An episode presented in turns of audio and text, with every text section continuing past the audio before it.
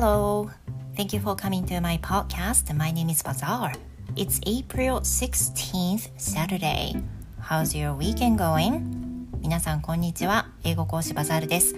この番組では、英語講師である私バザールが自身のスピーキング向上のため、また Twitter ではつぶやききれない日々の出来事を日英バイリンガルでお届けいたします。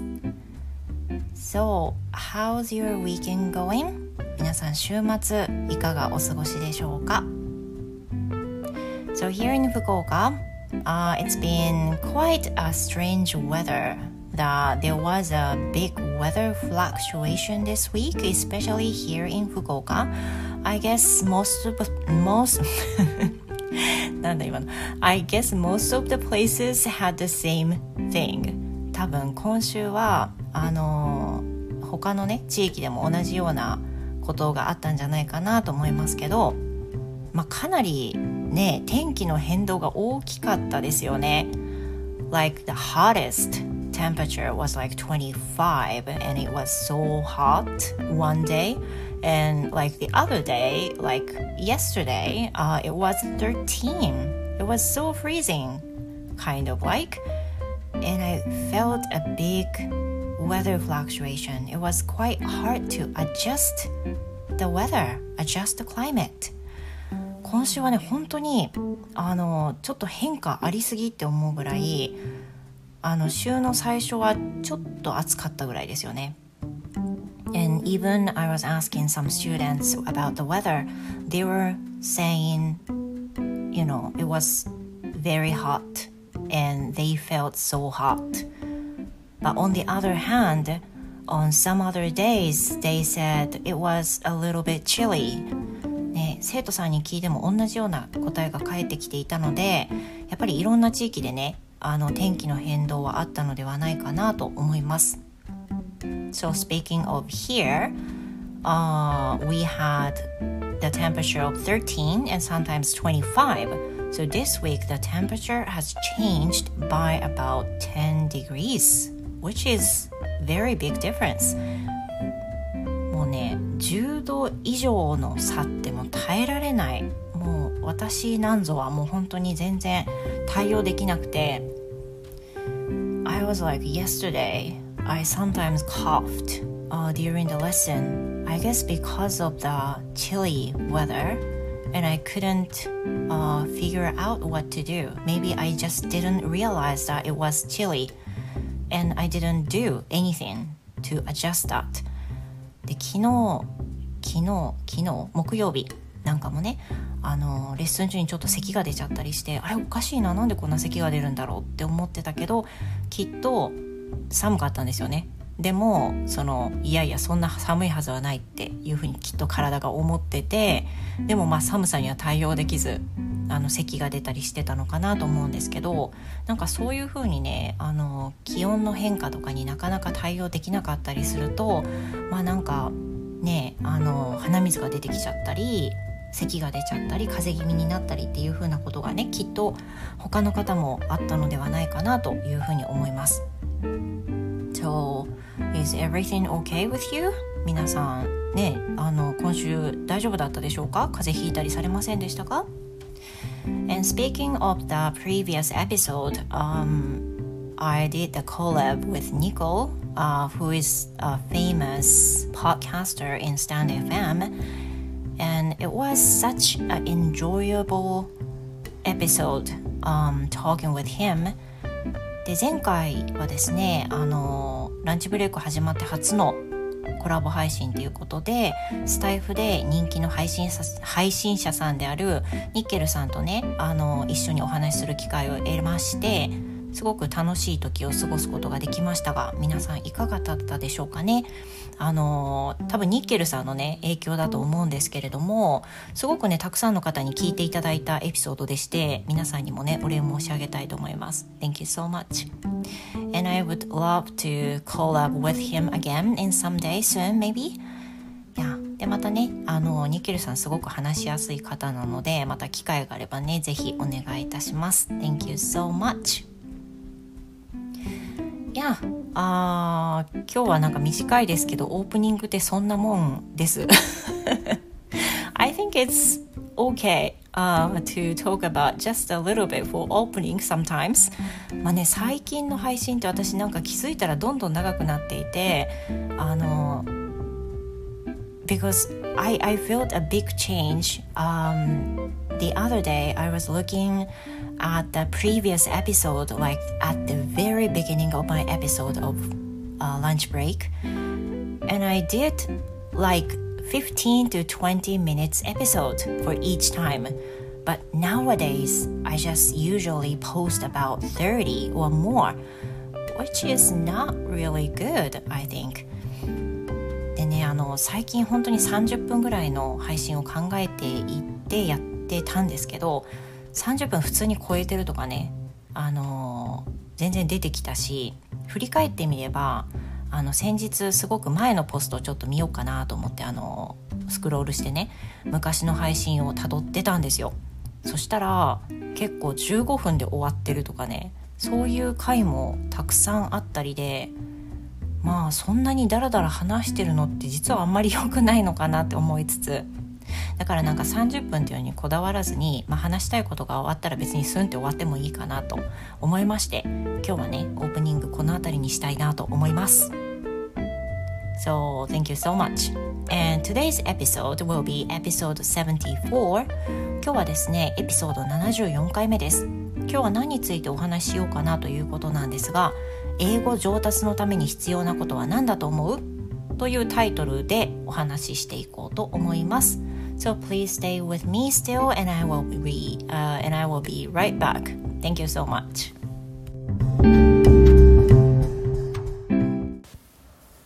Thank you for coming to my podcast. Thank you for coming back to my podcast. My name is Bazaar. 皆さん、引き続きお付き合いいただきましてどうもありがとうございます。英語講師バザールです。今日は74回目、英語上達のために必要なことは何だと思うというタイトルでお届けしたいと思います。I want to talk about this topic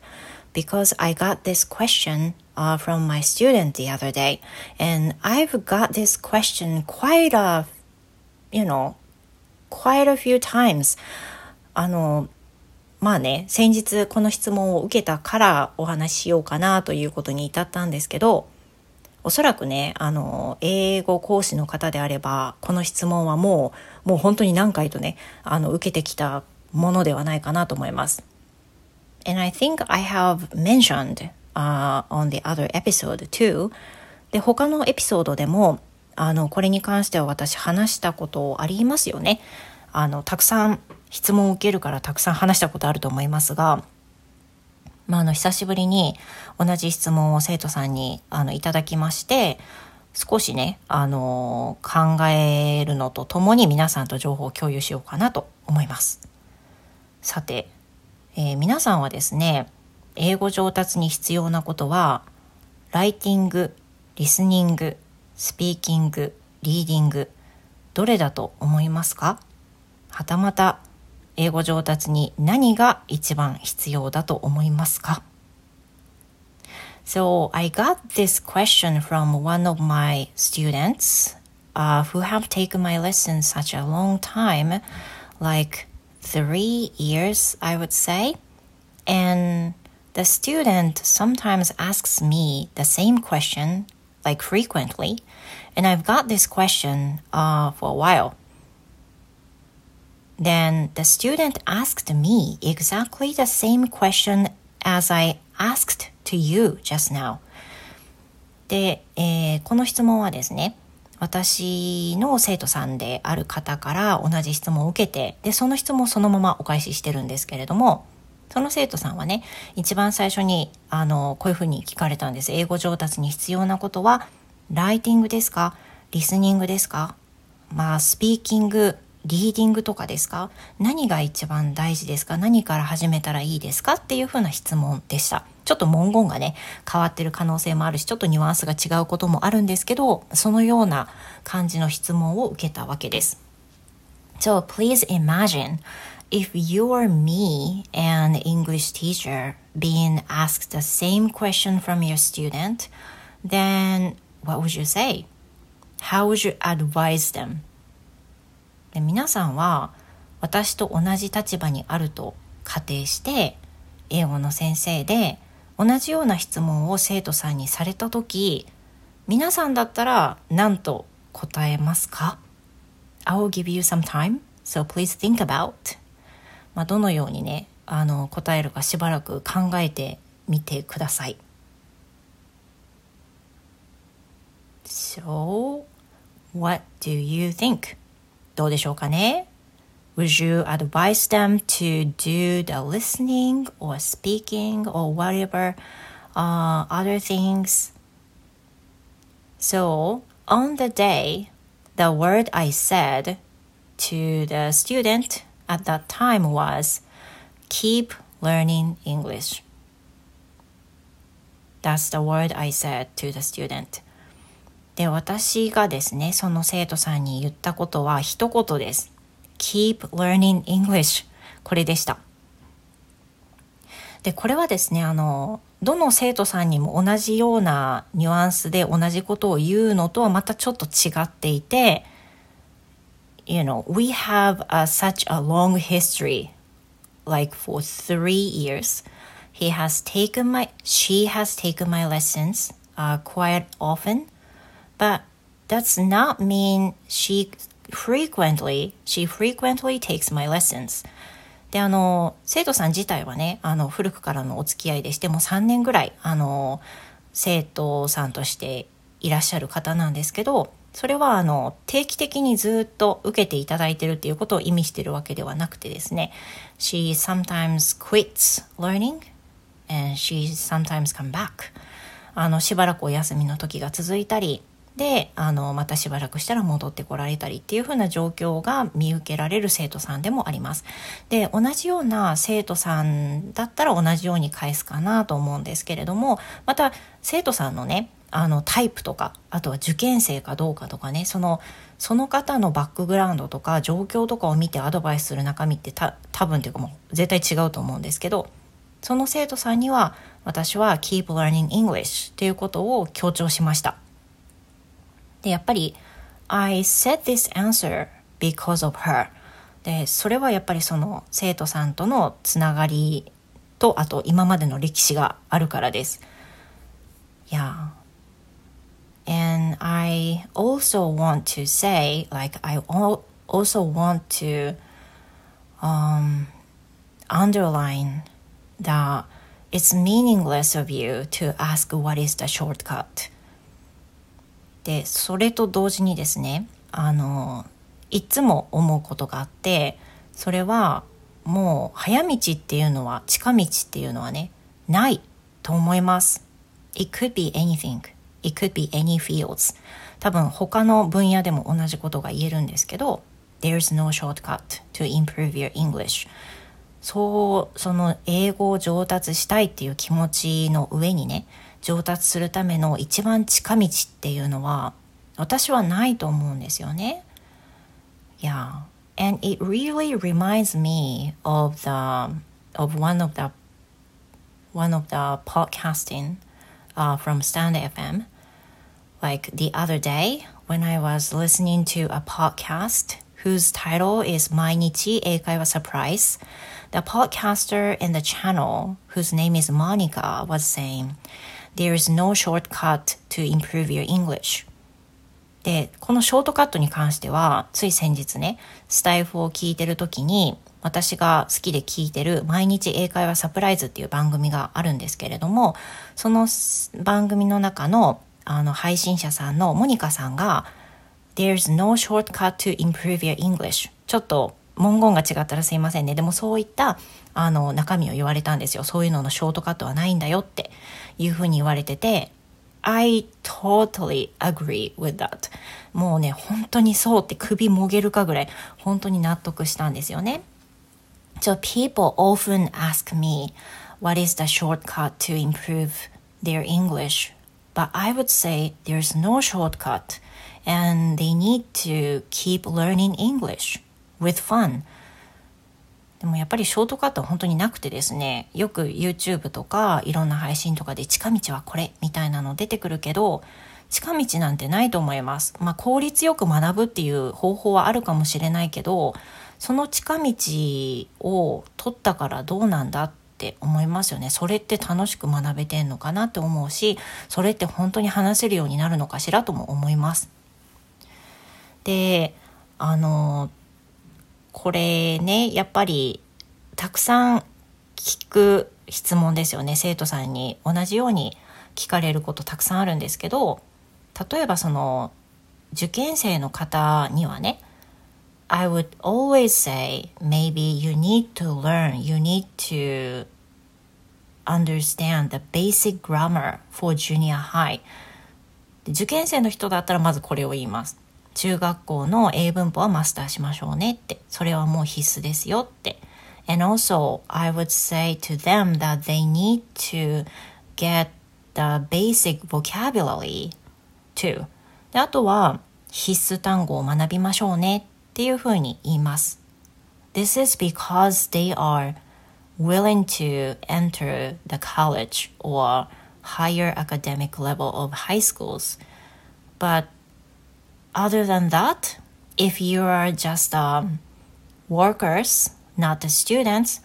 then you can just have fun with learning English. You can choose anything to have fun with learning English. Uh, not just because you want to improve your English, but you can have fun でやっぱりその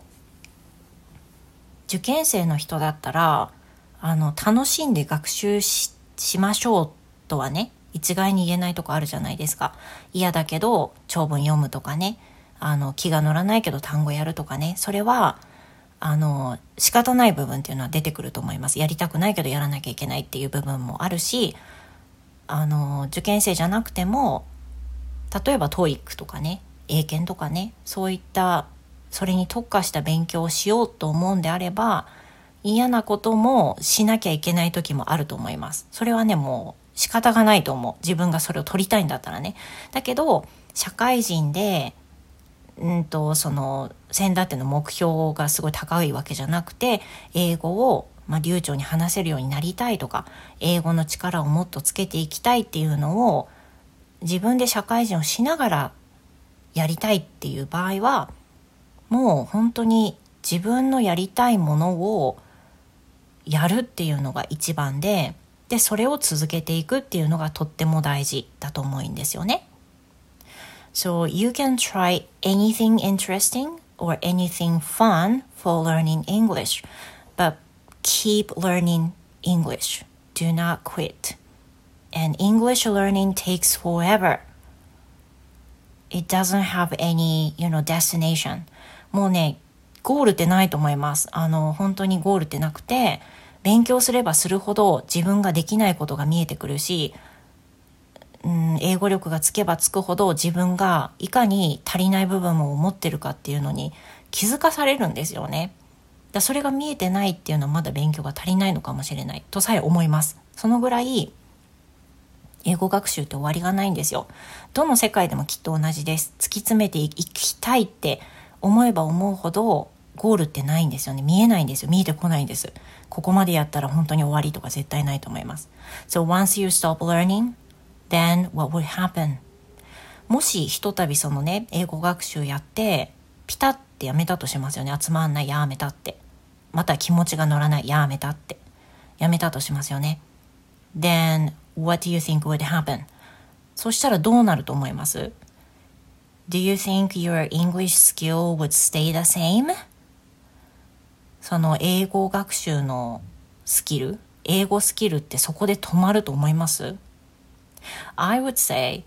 your skill would decline as long as you stop it. 私は英語のスキルっていうのは止まるんじゃなくて落ちていくと思います。そのやめている期間が長ければ長いほど、まあ、そのストップしてるのが続いてる限りはスキルっていうのは止まるんじゃなくて下がっていくと思います。でそれってねやっぱり英語って使わなきゃどんどん廃れていくのと同じで能力はそこで止まらないんですよ。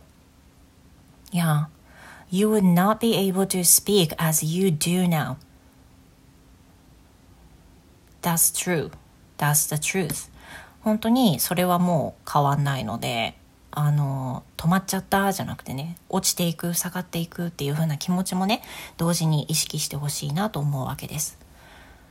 いやそれはね私も同じように思ってます。もう学び続けないと自分の英語力が落ちていって生徒さんの答えに対応できなくなる。生徒さんの質問に答えられなくなったりするのは嫌だっていう思いがあるから、まあ、続けられるし自分も上達したいからやるんですけどやっぱりやめてしまうとね落ちますよそれは実感すると思います You know, looking back going to my hometown for example I would not speak English for like a week And during that moment, my English skill will decline, obviously. で、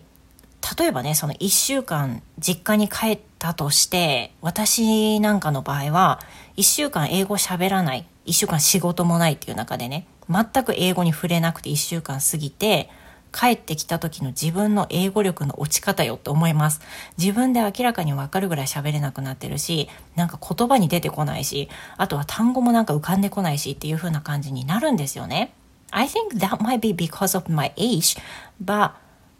it will happen to everyone. まあもちろんね、あの、悲しいけど年齢のせいもあるかもしれないですけど、ほとんどの人にね、これはね、あると思います。まああの、ピアノのように体が覚えてるとかいう感覚の部分もあるかもしれないけど私ピアノは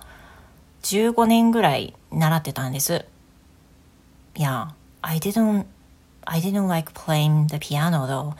私全然ピアノ好きじゃなかったので、あの、もうすごい苦痛だったんですけど、Now, I can't play the piano at all. もう今ピアノ全然弾けないんですよ。だからそこでストップしてるんじゃなくて、もう完全に止まってるじゃなくて落ちちゃったんですよね。もうスタートに戻っちゃったわけです。体は全く覚えてなかったんですよ。もちろん私がもうあんまりピアノを弾くの嫌いだから好きじゃないからっていうのはあるかもしれないけど能力なんてそんなもんです。あの能力は落ちます。もう続けない限り落ちていくので何が必要ですか？何が上達に大事ですか？って言われたら私は続けてくださいっていうふうにしか言えないかなと思いますね。あとは何に合うか？何の学習がその人に合うかは人によって違うと思います。例えば英語学習にあのいいですよって言われているものの一つとして例えばディディクテーションとかねシャドーイングとかありますよね。であのそれがすごく効果的だっていうふうに言ってらっしゃる方もたくさんいらっしゃいますよね。でも私はというとディクテーションとかシャドーイングは好きじゃないんです。本当に気持ちが乗らないし楽しくないしっていう気持ちがあるのでなかなかいわゆる用できない感じもうなかなかできないしようとする気持ちすら起きないでそういうふうに乗らないものってどうしてもねお尻が重くなっちゃってできないですよねだから他の人に会う方法が、まあ、皆さんに会うとは限らなくて自分が好きなカテゴリーとか自分が好きな方法で継続するっていうのがやっぱり何より大事なんだろうなっていうふうに改めて感じています。Well, this is it for today. 今日は以上です。えー、同じ質問をね同じような質問をいろんな生徒さんに、まあ、これまでにたくさん聞かれてきた質問を受けてきたわけですけれどもうん、答えは生徒さんによって違いますが多分一貫して言えることは継続してくださいだと思うんです。で同じことをね前のプリビアスあ プリビアス前のエピソードでも話したことあるので、えー、と最初から聞いていただいてる方はねあの同じことかって思われるかもしれないんですけどやっぱりね本当にあの近道はないっていうことと続けることこれに尽きると思いますね。So, um, if you have some comments, thoughts, or questions, uh, please um, uh, please leave me some messages on Twitter, or you can even leave with Anchor. There is um, a voice recorder, and then um, even on Stand FM, you can leave some messages. So please give me some something, some thoughts uh, some questions, uh, please let me know. どんなね、質問でも意見でもいいと思いますがあの配信を聞いたっていうことでご感想や思いなど教えていただきますと非常に嬉しいです。Well, thank you very much for listening, you guys. えー、今日も皆さんお付き合いいただきましてどうもありがとうございました。なんか今日はね、あのー、なんだろう、舌が回らない。舌が回らない感じでした。あの、失礼いたしました。お耳汚しをね、いたしましたが、I hope you have the wonderful weekend and see you in my next episode. 今日もありがとうございました。Thank you very much. Goodbye for now.